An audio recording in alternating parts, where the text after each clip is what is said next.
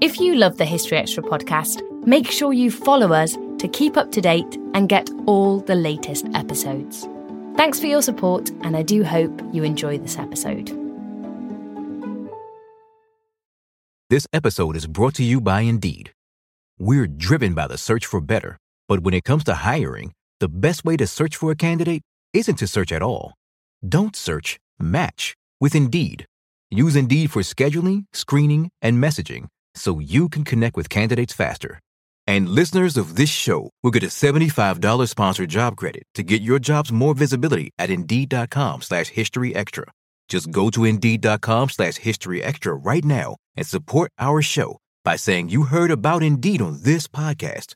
Terms and conditions apply. Need to hire? You need Indeed.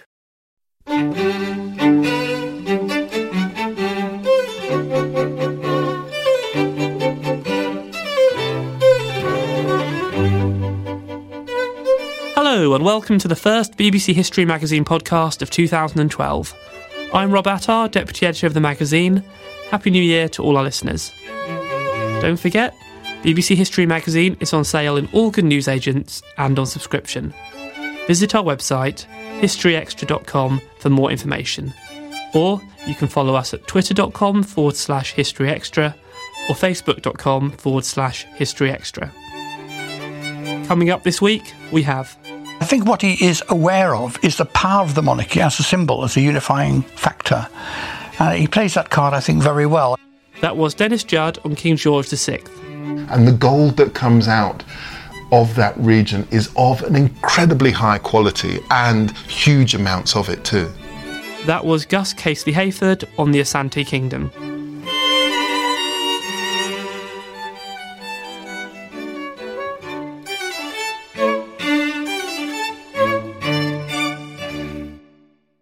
George VI, second son of King George V, came to the throne in 1936 after his brother Edward VIII abdicated.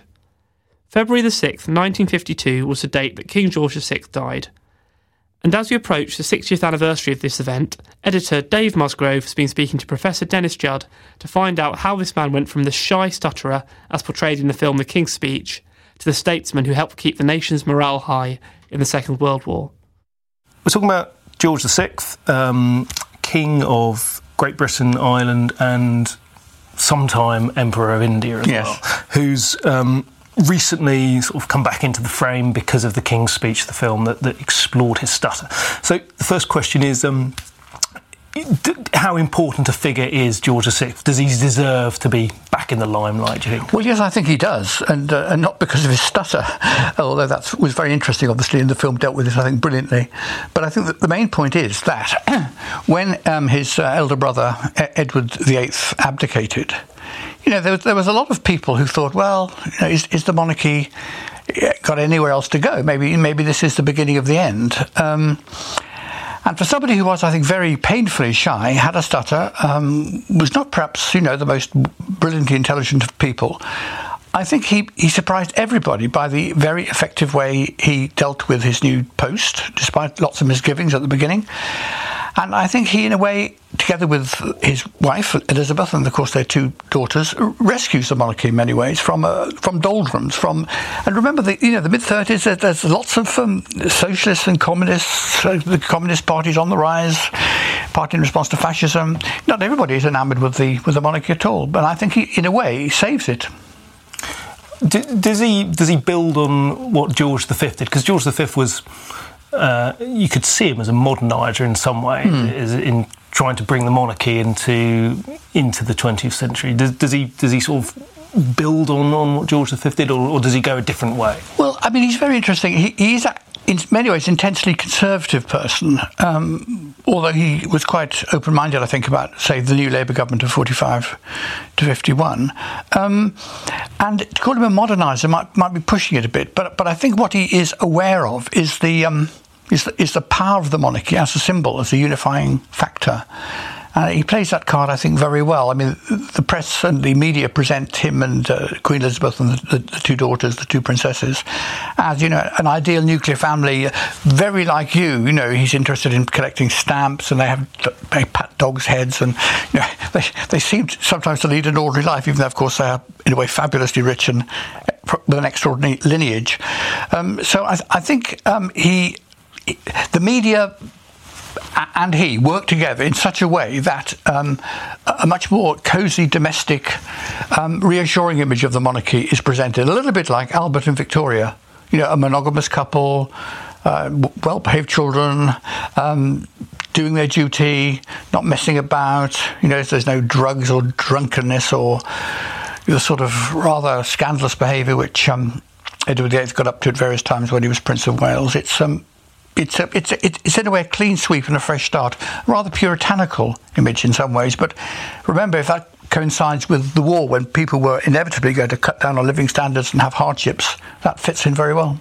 And what about the, the, the shyness and the stuttering then? Because how does mm. that play with him being sort of in, in cahoots with the media and presenting that image because that must have been quite difficult. But it was difficult, and I, I think that um, when it, it seemed in, inevitable that, that Edward VIII would be forced to abdicate, there were people in the establishment, as you know, who had grave misgivings about about George VI. They thought he was, um, in some ways, quite a backward personality, that he had no sort of vivacity, that he would uh, he was dull, um, that he might not be up to the job. Um, and of course, the stutter was part of that because a lot of people had heard these painful um, pauses in speeches, almost inarticulate sort of um, sometimes. But Lionel Logue does make a really big difference, and through various techniques and breathing properly and all sorts of other things. And I think it's, it's, it's more like therapy in a way. It's more like psychotherapy that Logue gives him as well. Some of his battered confidence is is rebuilt, and um, he emerges from all this with. Um, a far surer touch than he would have done if Lionel Logue had not given him um, lots of speech therapy. That that moment that, that you see in the King's speech, mm. in which it, it is based on real life, where he, he gives this the, the, the closing address at the British Empire Exhibition in um, uh, 1925. Yes. Mm. Um, was that an important moment? Were people, did people listen to that and think, crikey, this, this chap doesn't sound too good. I think they did. I, I think it was a disaster. And of course, Logue was in the crowd, mm. and Logue heard the speech, and Logue turned to somebody and said, I think I could help that man. So Logue is already thinking, this is terrible, but I can make a difference.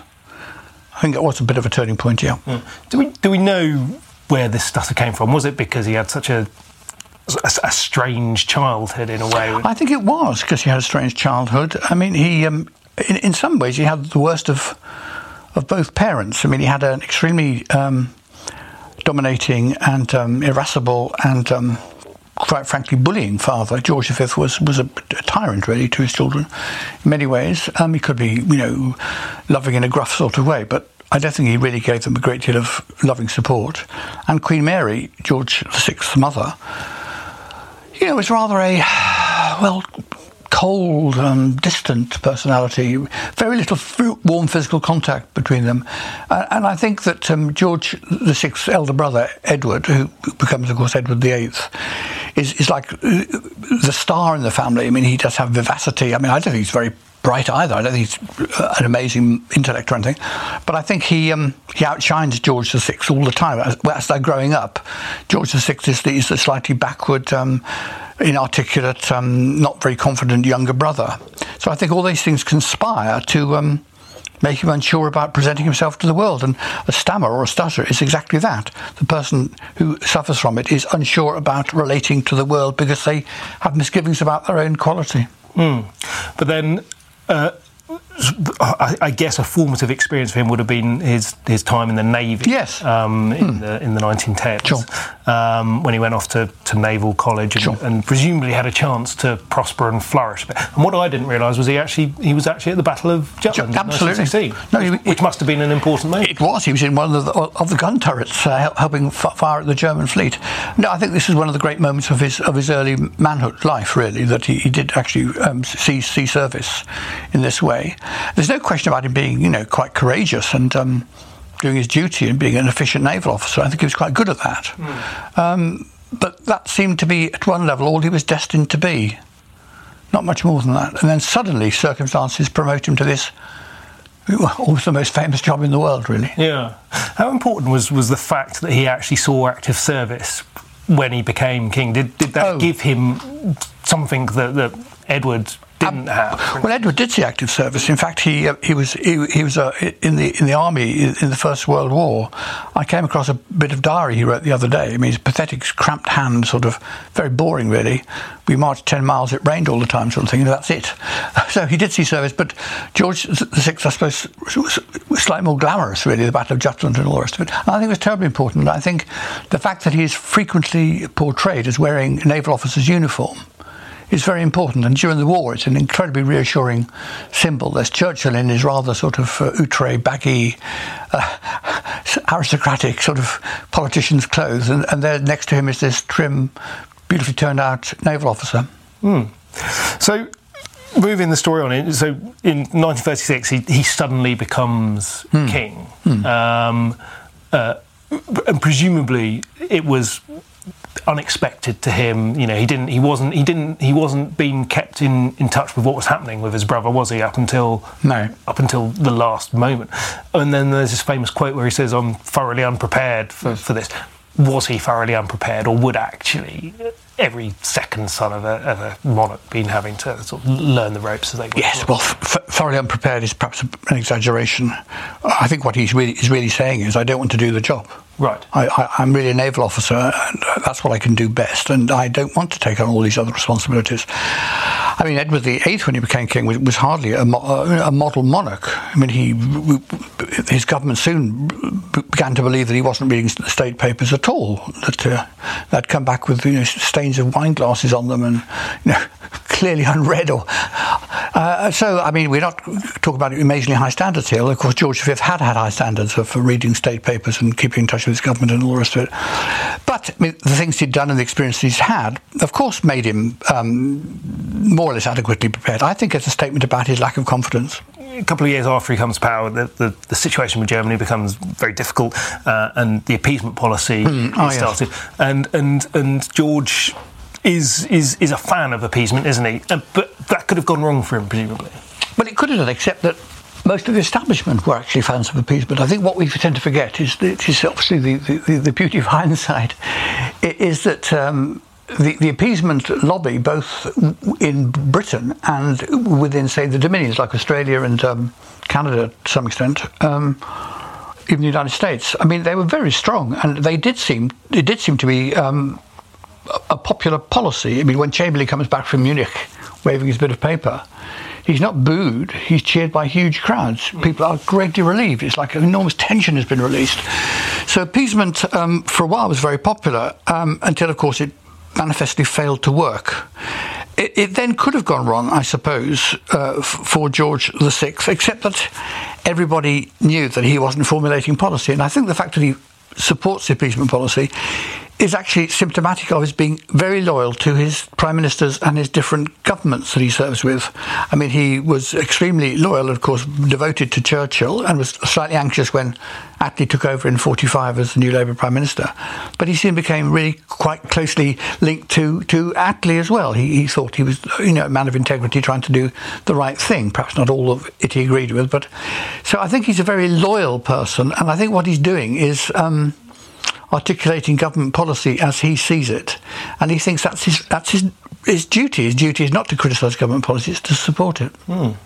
So, how important was he in the war? Because we have these, all the, the, the main image we have of him is, is of touring around Yeah. bombed out cities with the Queen and, and shaking hands and, and generally expressing sadness, presumably about what's. I mean, was that significant? Did people respect that? Did people admire that? Was it was he important for morale? I think he was, and I think he was because he did seem to be an ordinary. I know this sounds ridiculous for the for, for a king emperor to say he's an ordinary sort of person, but I think he did seem to be an ordinary sort of person to many people. I mean, there's this lovely story about him um, personally painting uh, lines in black paint on the baths in Buckingham Palace, so that visitors wouldn't use too much hot water, you know, to help the war effort. You know, he he um, he, he, um, the, family don't eat off gold plates or anything. I mean, it's um, and uh, they they refused to move to somewhere really safe, like um, I suppose Balmoral or Sandringham would be much safer. They stayed in Buckingham Palace, and Buckingham Palace was bombed. Uh, we must say, however, they didn't sleep there. They slept at Windsor mm. and came back to work at Buckingham Palace for the day. But I think it was terribly important that, and particularly with with Queen Elizabeth, who had this marvellous common touch. I mean, she wasn't an ordinary person in many ways; she was very much an aristocratic lady.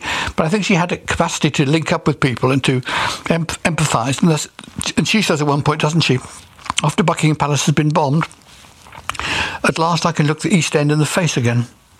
So I think that was a, that was a, a, a, nice approach, and I think people appreciated it. Yeah. So the, the very fact that they had suffered the same sort of hmm. travails as everyone else was, mm. was kind of. Am I right in thinking that they they underwent rationing in some way? Yes, well? I think they did. Yeah, which presumably must have been quite strange for it would have been quite queen. Absolutely. I mean, one can't imagine the Tsar of Russia going rationing somehow in similar circumstances. Or, but I mean, yes. I mean, as I say, there was quite a puritanical streak, really, in the family. George VI didn't drink very much. Of course, he did smoke too much, which is why he eventually died prematurely. Um, he didn't bet on the horses or anything. He did enjoy shooting birds and animals in great numbers, but um, so did other members of the aristocracy and the um, upper gentry. Yeah. So after the war, once the war had been won, he was, you know, he was stood on the balcony and everyone yeah. was, you know, waving and applauding.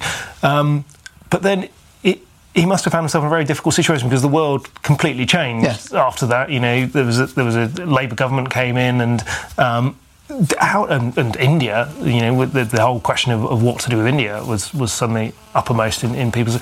So, how did he cope with that completely changed pattern of world history? Well, I think I think he was the sort of person who did fret over things, and I, and I know that he did fret over the fact that India was to be given its independence and that the world had changed and things weren't as they had been before. But he was also, and I don't know whether Queen Elizabeth plays a part in this, I think he was also sufficiently pragmatic to see that this is how things were. And once the Labour government had been elected, um, they did not turn out to be the bloodstained Bolsheviks of, you know, of right wing fantasy. Um, in fact, they, in many ways, they were quite conservative. I mean, when when um, India got its independence under Labour, of course, in '47, and Aneurin Bevan, who's the, you know, the extreme left-wing member of the cabinet. Um, somebody says, well, Bhavan, like everybody else, um, hates the thought of giving up India, but there's no option. So it's like it's more complicated than that, if you see what I mean. So, and also remember, George VI has worked during the war with many leading members of the Labour government because they've been in the coalition government. I mean, Attlee's been Deputy Prime Minister, Morrison's been there, Bevin, Bevin has been in the coalition government. So he's got to know them and has worked with them. And so they often, it's not like a whole new set of faces and unknown people, um, which would have think, I think that would have made him more insecure. But he, he works quite well. He's, he's got a great capacity for working with people. He's quite good at, you know, mild jokes and sort of um, seeing a funny side of things. And yeah. and he always does his duty. If he says he'll read a paper and comment on it, he'll do it. Because I suppose he never never had a chance to to reign in a period of normality, did he? I mean, he came no. to came to power in the whole abdication crisis when everyone thought the monarchy was in disarray. Then there was Second World War, and then the aftermath of the Second World War, and then he died. So he, he never he never had a period where I suppose it was just like a, you know things were progressing as normal. No, he didn't really. He was born into a crisis. Uh, sorry, he was he became king in a crisis situation, and that got worse and exploded into the Second World War. And then, of course, you had the crisis really of the post-war period, which was about um, re- re- reconstructing British industry, um, getting the economy back on its feet, uh, facing up to the fact that empire was on the way out and the welfare state was on the way in.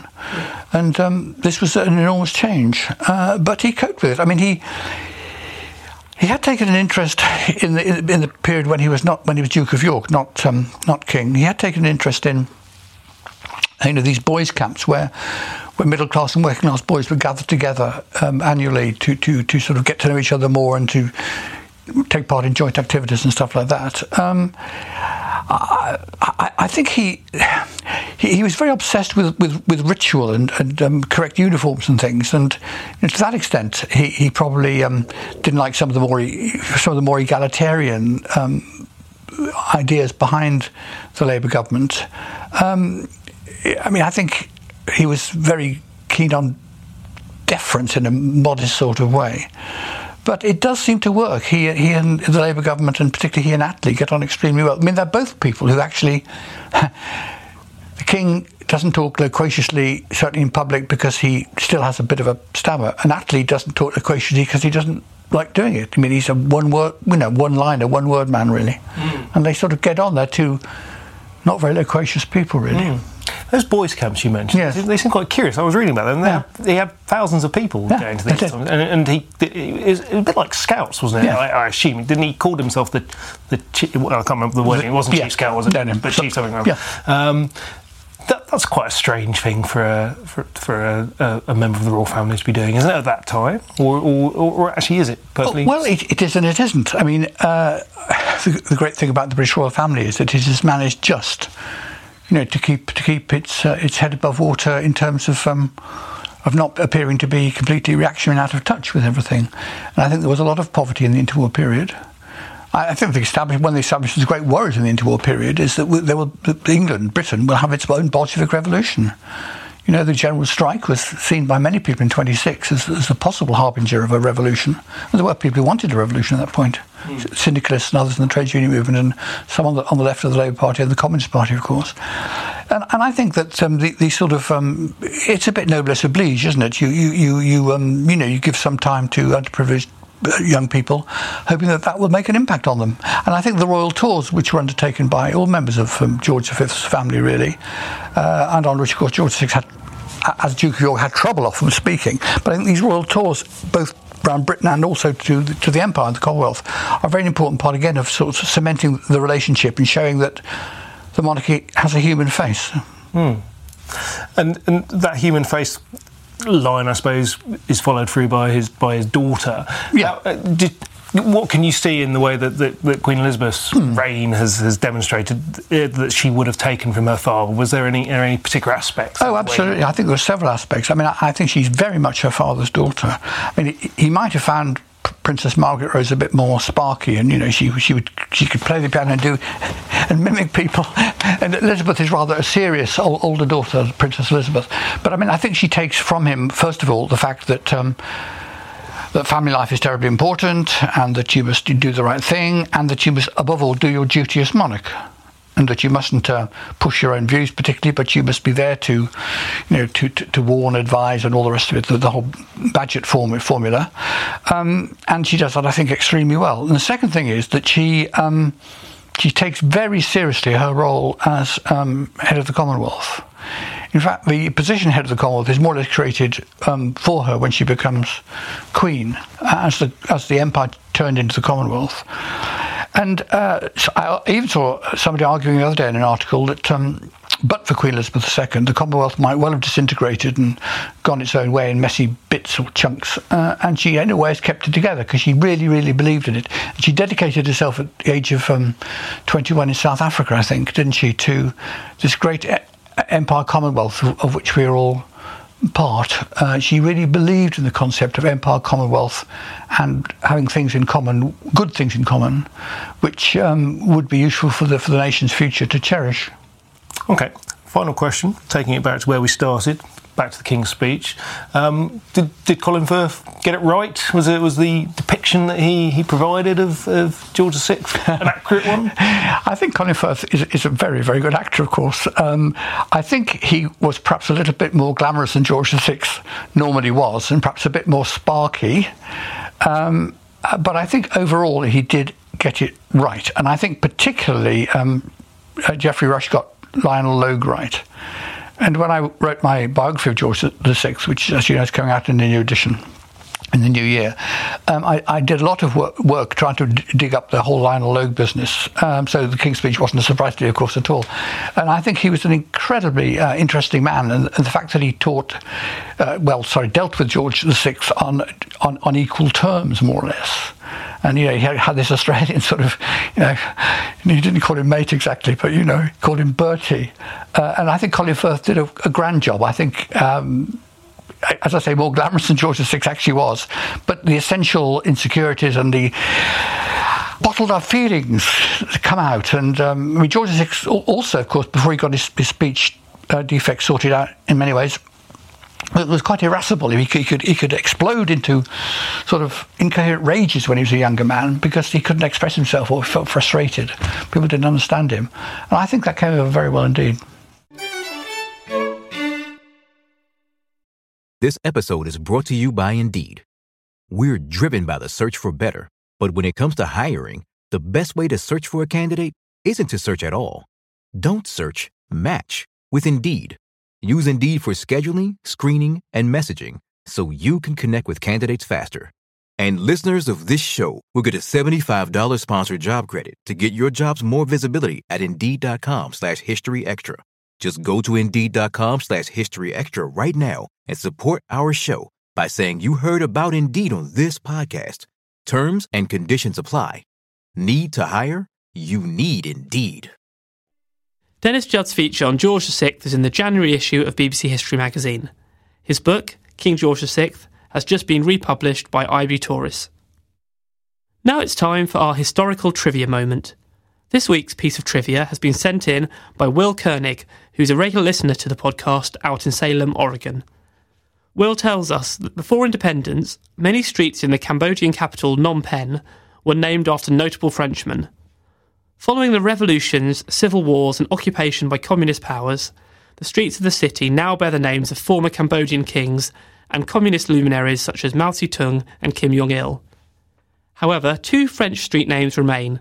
These are dedicated to Louis Pasteur and to the scientist Albert Calmette. Thanks for that, Will. If anyone would like to email in with further historical facts, we'll gladly read them out here if they're true, of course, and give you a name check in return.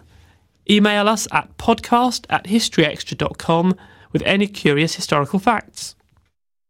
Our second interview is with Gus Casely Hayford, a cultural historian and broadcaster. This month, Gus is presenting the BBC Four series Lost Kingdoms of Africa, which explores the history of a number of former African states. One of these is the Asante Kingdom in modern day Ghana, which rose to prominence in the 18th century through its mineral wealth and involvement in the slave trade. As Gus is himself of partly Ghanaian descent, the Asante story has a special resonance for him. I caught up with Gus recently to find out more about this golden kingdom. So we're talking about here the Asante Kingdom. Yes. Whereabouts in Africa is that located? Okay. What's that located? And the Asante, that they are part of the Akan people, who um, are one of the major West African ethnic groups. And the Asante, that they um, lived in the interior of what is today Ghana. Um, the coastal region was peopled by a group called the Fante, and um, just to the to the north of them were their cousins, who they were very often at war with, the Asante. And the Asante were very different from the, the Fanti in a variety of ways. They shared the base of a language, but in many other ways they were extremely different. Um, the Asante had um, huge wealth. Um, the Fanti that they um, uh, because they were on the coast, that they were fishermen, and over a period of time, that their traditions seemed to diverge and they grew to be very, very different and were very often at war. And you, you mentioned the huge wealth of the Asante. Yes. Is that because of the gold they had in the area? Yeah, that this is a region which is very heavily forested, and the forest isn't just dense, but also because the weather, the intensity of the humidity is so great, it actually meant that um, they're very isolated populations. But beneath the soil was incredibly rich deposits of gold, and this is a really, really high quality gold as well. And so, from very, very earliest periods, people were aware that the people who lived in this region, in the forests, that they that they could trade this incredible gold, and it's traded north across the desert and south to the coast. Um, and the Asante, that they grow up in this region amongst a number of different ethnic groups who are all competing for control of this gold. And um, when do the Asante first enter the historical record? Do we know? Um, well, it's difficult. I mean, the, the, the Portuguese that they arrive um, on the coast um, in, in in in the late 14th century, and um, they have reports of a number of kingdoms, and it may well be that the the, the, the, the forefathers of the Asante were already um, in the region um, that the Asante came to inhabit. But at that period, the main kingdom in the interior were the Denkyira. Right. And the Denkyira, that they's, they're very, very powerful and incredibly ruthless. They're not loved by the people that they rule over. They rule over a confederation of smaller kingdoms, and they do so with an incredible sort of ruthless kind of authoritarianism. And um, people, I mean, because they're isolated, um, um, they do rely upon the Denkyira for for defence. Um, and in lean times, they rely on them for, for, for resources. Um, but in return for that, the Denkyira that they they demand a huge amount, gold particularly, um, but also men, troops um, to fight the um, ever expanding ambitions of the of the Denkyira to to widen their, their empire. And one of the kingdoms, um, or one of the small kingships that sit under the Denkyira, are the Asante. And they grow tired, along with all the others, of this bullying administration. And um, there is a period when basically that there are enough people within the Asante to begin to feel that possibly they could take on the Denkyira. Do we know why it was the Asante rather than any of the other kingdoms that actually took this step in the end? Um, I think it's a period in which um, many of these uh, many, many of these um, these groups are actually they're actually held together by quite fragile infrastructure because these territories are isolated. The um, the terrain is incredibly difficult to, to navigate, um, and so politically, it is possible to to cut off to cut off people. It is possible to challenge um, the status quo, but having the guts to do it when you have um, a state like the Denkyira, who are incredibly ruthless, that they would just literally wipe out their their enemies and they would enslave um, enslave anyone they could, and you know put them um, they they would have put them into forced labour, and that the, the consequences were so dreadful that many people just wouldn't take them on. But the Asante, that they are ruled by Osei Tutu, who is a young man, and he basically just feels the time is right. You know, I'm going to take these people on. And what he actually uses, he is not just um, military might, but he uses um, diplomacy. He uses um, a, a, chap called Okomfo Anokye, who is, he's a sort of um, Peter Mandelson type right. figure, you know, a bit of a sort of spin doctor. And what he manages to do is to gradually build um, a confederation, a coalition of these disaffected sub-states and they all begin to stand against the, the, the, the Denkyira. They begin one by one to say, we, we're not going to stand for it anymore. And when there are enough of them, they take on the Denkyira. And the consequences of losing are, you know, this is zero sum. You lose and you will be annihilated. But along with their incredible sort of um, um, um, skills at diplomacy, they have they are great military tacticians, and they beat the Denkyira and they drive them out of the area. And what the Asante then realise is that they have a very loose confederation that is built built up basically because of their shared dislike of the Denkyira. They don't really share very much more than that. And they, what they want to do is to build a coherent state. And so that happens in a number of ways. And they are really clever. They, they decide that they're going to clear the forest. Um, they're going to they're going to use the the, the, the, the the, the, the land that they're going to um, to get from the cleared forests to grow crops that will mean that they can support um, larger numbers of, of, uh, of people. That they're also going to bring new people into those cleared areas to then um, make up a bigger army so that they can protect um, uh, their, their, region.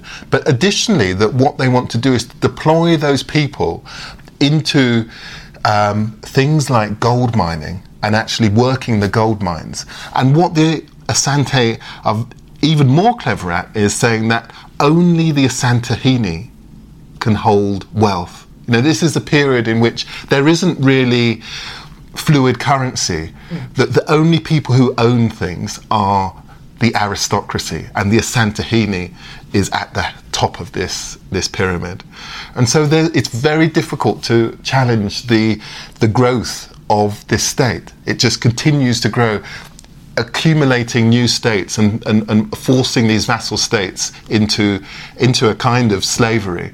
And these people would work on the land, clearing the land, growing the Asante state bit by bit. Incrementally, it becomes almost unassailable. And the Asante gold, is that eventually find its way into, say, European markets? Well, the Europeans, that they arrive on the coast, the Portuguese, um, they are eventually displaced by, um, you know, the, the French and, and, the Swedes and, um, and then the British. And they realize that this bit of the coast is is very rich in gold and that it's worth all of the the problems, the encroachments, the ongoing encroachments of the of the Asante, the difficult weather, um, and so they they begin to trade via their coastal allies, the Fanti, with the Asante for gold, and the gold that comes out of that region is of an incredibly high quality and huge amounts of it too. But the Asante also then become involved in slavery as well and the slave trade. Yeah, because the Asante that they are trying to increase um, uh, increase their, their region. They realise that the gold production is also it, it, demands lots of manpower, and the only way to um, um, the only way to, to, to, man their, their armies, their, their gold fields, their farms, is by is by deploying slaves and um, so they expand and they, they, they, they, raid their, their neighbors and they use their, the people that they capture as slaves. But over a period of time, they get so good at this that there's actually a surfeit of labor and they begin to they begin to then trade that labor and that labor becomes um, that becomes something which is as lucrative almost as the, the gold trade. And the, the labour, the slave labour that they're trading, do these people then end up in the Americas? Some of them. Well, the, the, the, over a period of time, that the um, the British who consolidate their position on the coast, that they because of the way in which the trade winds and the, the tides operate, that that they usually sail out from the west coast of Africa west toward the Caribbean. They don't, they don't sail direct toward Europe. Mm. So there's a trading triangle. And what usually would, what usually would fill the boats um, between West Africa and the Caribbean would be people. Um, it would be slaves who would have been captured in the interior, in the Asante region, and they would travel down the, the, the, the trade routes to the coast, held usually in castles, huge castles like Cape Coast, which had almost like on an industrial scale, sort of um, areas in in their basement, which, which are appalling when you go and you see them. Very dark dungeons where people would be held for sometimes weeks at a time, and then from there they go pass through something that would be called the gate of no return onto boats, and then from there onto ships, and then out to the Caribbean. And this became an incredibly lucrative trade. You know, possibly half a million, maybe more, people tra- travelled through Cape Coast on their way to the uh, um, the Europeans, the British, you know, incredibly wealthy. Um, but at the same time, throughout the 18th century, that there were a number of people who looked at this industry and just said, it's just plainly wrong, morally wrong.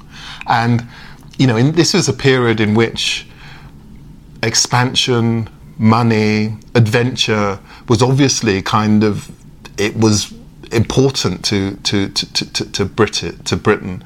But the actual kind of, uh, the actual moral arguments seemed to win the day. And, um, you know, at the turn of the uh, uh, of the 19th century, there is this huge move to end slavery and to outlaw it. And the outlawing of, of slavery completely um, it destabilizes the ecology, the the, the, the, the, the, the local balance on the Gold Coast. Because for the Asante, their whole economy has now been has been refocused around supplying slaves to the coast. So the Asante essentially prevented the British from having to go into the interior of Africa to get the slaves. They could wait on the coast, and the Asante would, would bring them the slaves. Well, if you imagine that these incredibly thick forests um, um, and the weather, um, the strength of the Asante army, that they form a kind of formidable barrier between the coast and the interior. And it, it is very, even with superior weaponry, it is difficult for the British to, to take on the Asante, and they do.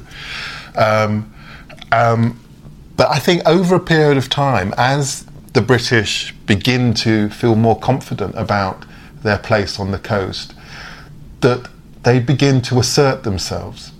And the Asante get incredibly frustrated at the idea of their old trading relationship with the British being challenged and then dismantled. And so they, you know, they try to um, they try to continue to trade slaves, even though it's been outlawed. Um, the British blocked them in a, a, a, in, in a, number of instances, um, and then out of frustration, they actually um, the Asante that they um, they kidnapped some Europeans um, from the coast, um, from a place called Elmina, and this results in the British actually putting their foot down and forcing the the Asante to um, to acknowledge that it really is the end of slavery, and they do that by force. So the, the British go into the Asante Kingdom, and, and am I right? They eventually colonise it. Well, in 18 um, in 1873, um, the British that they do eventually enter the Asante uh, into Kumasi, the, the, the capital, um, and the Asante realizing that the British have superior, superior numbers, weaponry, that they try at the very last moment to negotiate, but by then it's just too late. Mm. And um, the Asantehene, the king's palace, is burnt to the ground. And before this has happened, the kingdom's already begun to unravel because the economy is in tatters, in a sense that the political balance between the king and all of the dignitaries and the aristocracy that surround the king and the merchants that support them is all been about slavery and it's been about um, the old system. With the unraveling of that, that the Asantehene's power and the respect that he had is beginning to be questioned. And when the British enter Kumasi, razing the palace to the ground, that it seems almost like it's it is the beginning of the end. But what the British are very clever at is that they don't then they don't then declare the Kumasi and the Asante area um, to be a protectorate. They withdraw, and they actually then declare the coastal area a protectorate, but what they allow is for the Asante region to continue to unravel. And what happens is that it draws down a lot of the the mercantile expertise, the wealth into the British region. People want to begin rather than to continue mm. to trade with the now what seem like moribund Asante. They want to begin to, to think about investing in the British that, who seem to be the future. So once they've been able to go and attack the capital, really the Asante's respect is going to be diminished because they couldn't fight off the British at that moment. Exactly, exactly. But at this time, that it feels like it's the end, that the Asante kingdom is going to unravel. Um, and there are consecutive, fairly weak Asantehenes, kings. Um, and so even people within the court are beginning to question the viability of the kingdom. But then a woman, Yaa Asantewaa, she has been a member of the royal family, but hasn't really um, asserted herself before this time. But she steps forward and she petitions for um, a close relative of hers, Prempeh, to become the Asantehene. And what Prempeh, he's a young man, very young, and that would seem to be kind of not experienced enough. But he is someone who wants to rebuild the Asante stool as it once was. And he wants to focus it again as it was focused originally around the traditions that were set up by the founder of the Asante state, Osei Tutu. And what Osei Tutu had been very careful in doing is bringing all of those disparate states together around a number of symbols, things like a golden stool, kente, drumming. These traditions were the things around which the original state actually rallied. And once again, um, the Asante state begins to grow confident and it looks to these old symbols as a way of reviving itself. And it seems like for the British, you know, they're thinking, gosh, we thought they were dead in the water. And right. suddenly it looks like the Asante are growing again in confidence. Um, and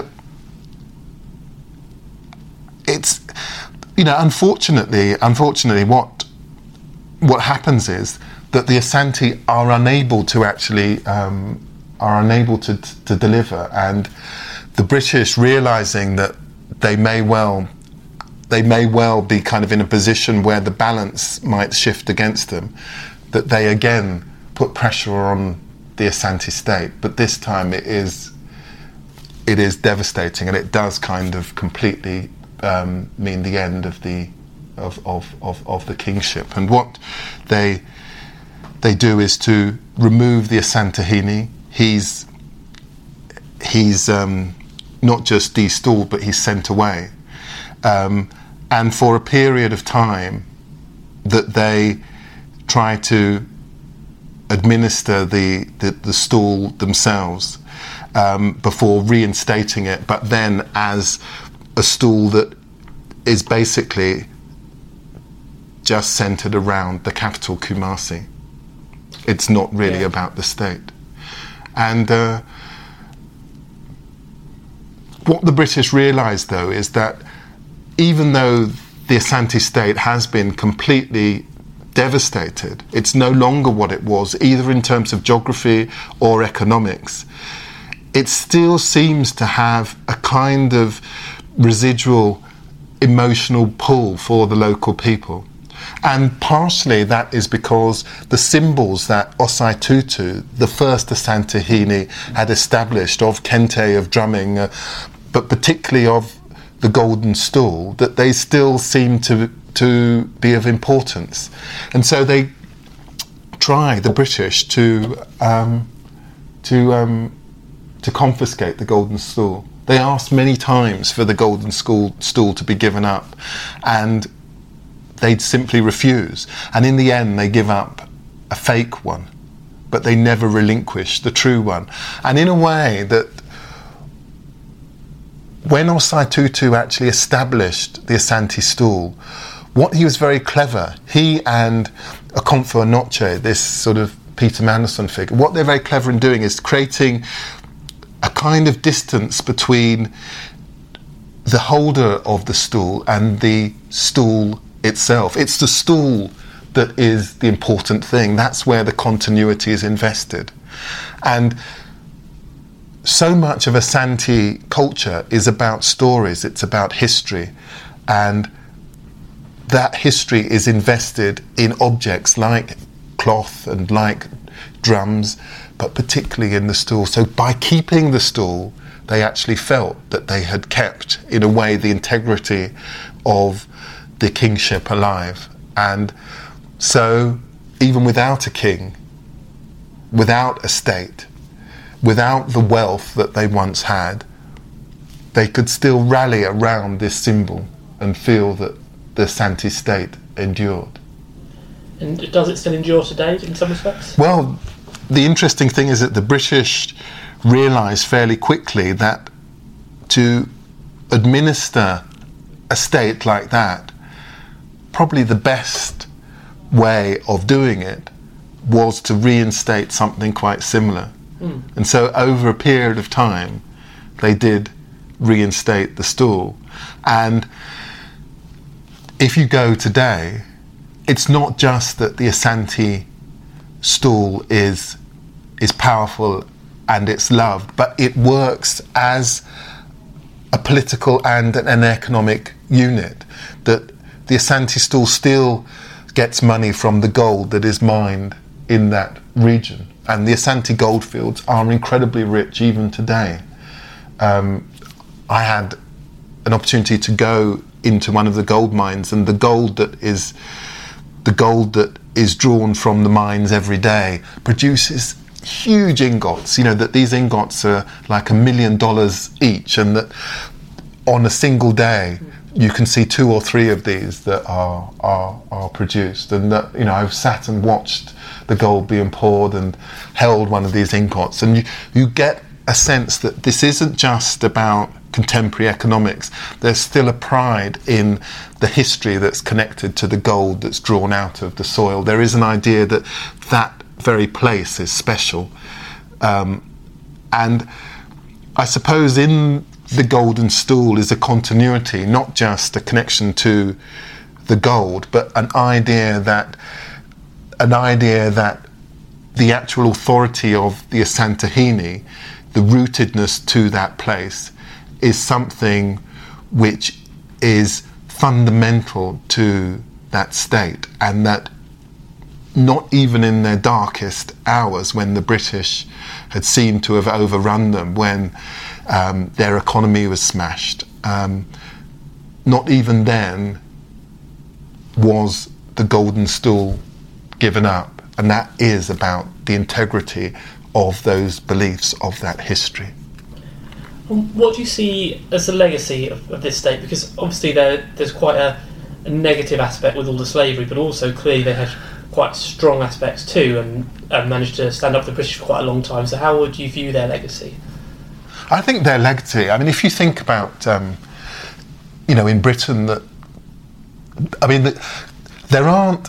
Ghana is not, in terms of numbers, that large an African country, but if you look around the world at the influence of of Ghanaians, Kofi Annan, you know, if you think about in, in, in Britain, politicians like, you know, um, um, um, Boateng, you know, that there is a there is a kind of a tradition of of people who have a kind of um, skill and eloquence that I think is rooted, connected to the way in which history, in which telling of stories, in which um, the keeping of of folklore is so important. And I think, in a way, that the, the legacy that against this incredible landscape, this very, very difficult environment, against all of those odds, what they were so keen to do was to keep alive the story, the history.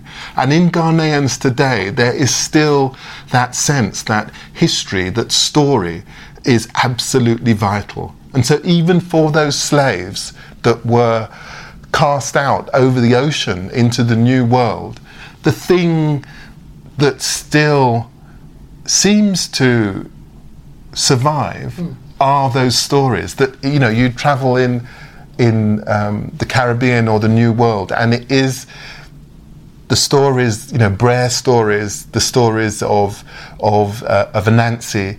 These are stories that actually travelled with them, uh, you know, yeah. with slavery, and in a way, the legacy is the story, the history, and I think for a people who began with stories, I think, you know, that's very fitting.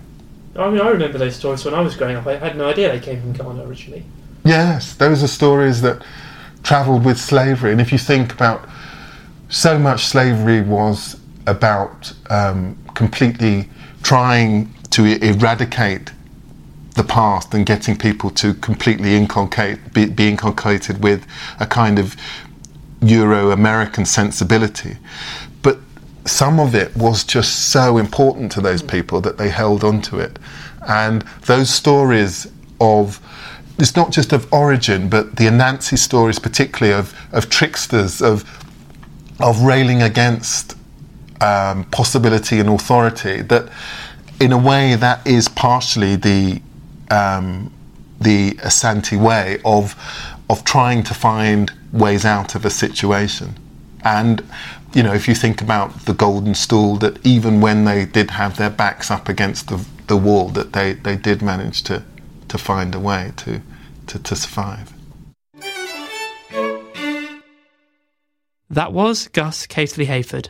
Look out for Lost Kingdoms of Africa on BBC Four this month. Gus has also written a piece on the Asante Kingdom in our January issue. Well, that's all for this week's episode.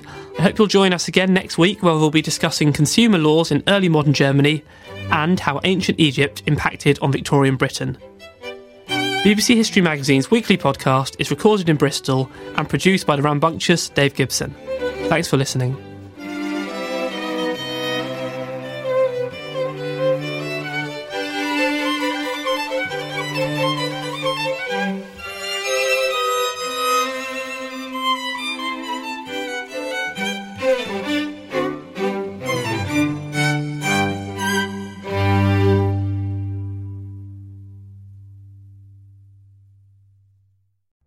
Collision between a Chinese jet and an American spy plane. He came and rammed into our left wing. With relations increasingly strained, what are the chances of things spinning out of control? The Western world was asleep.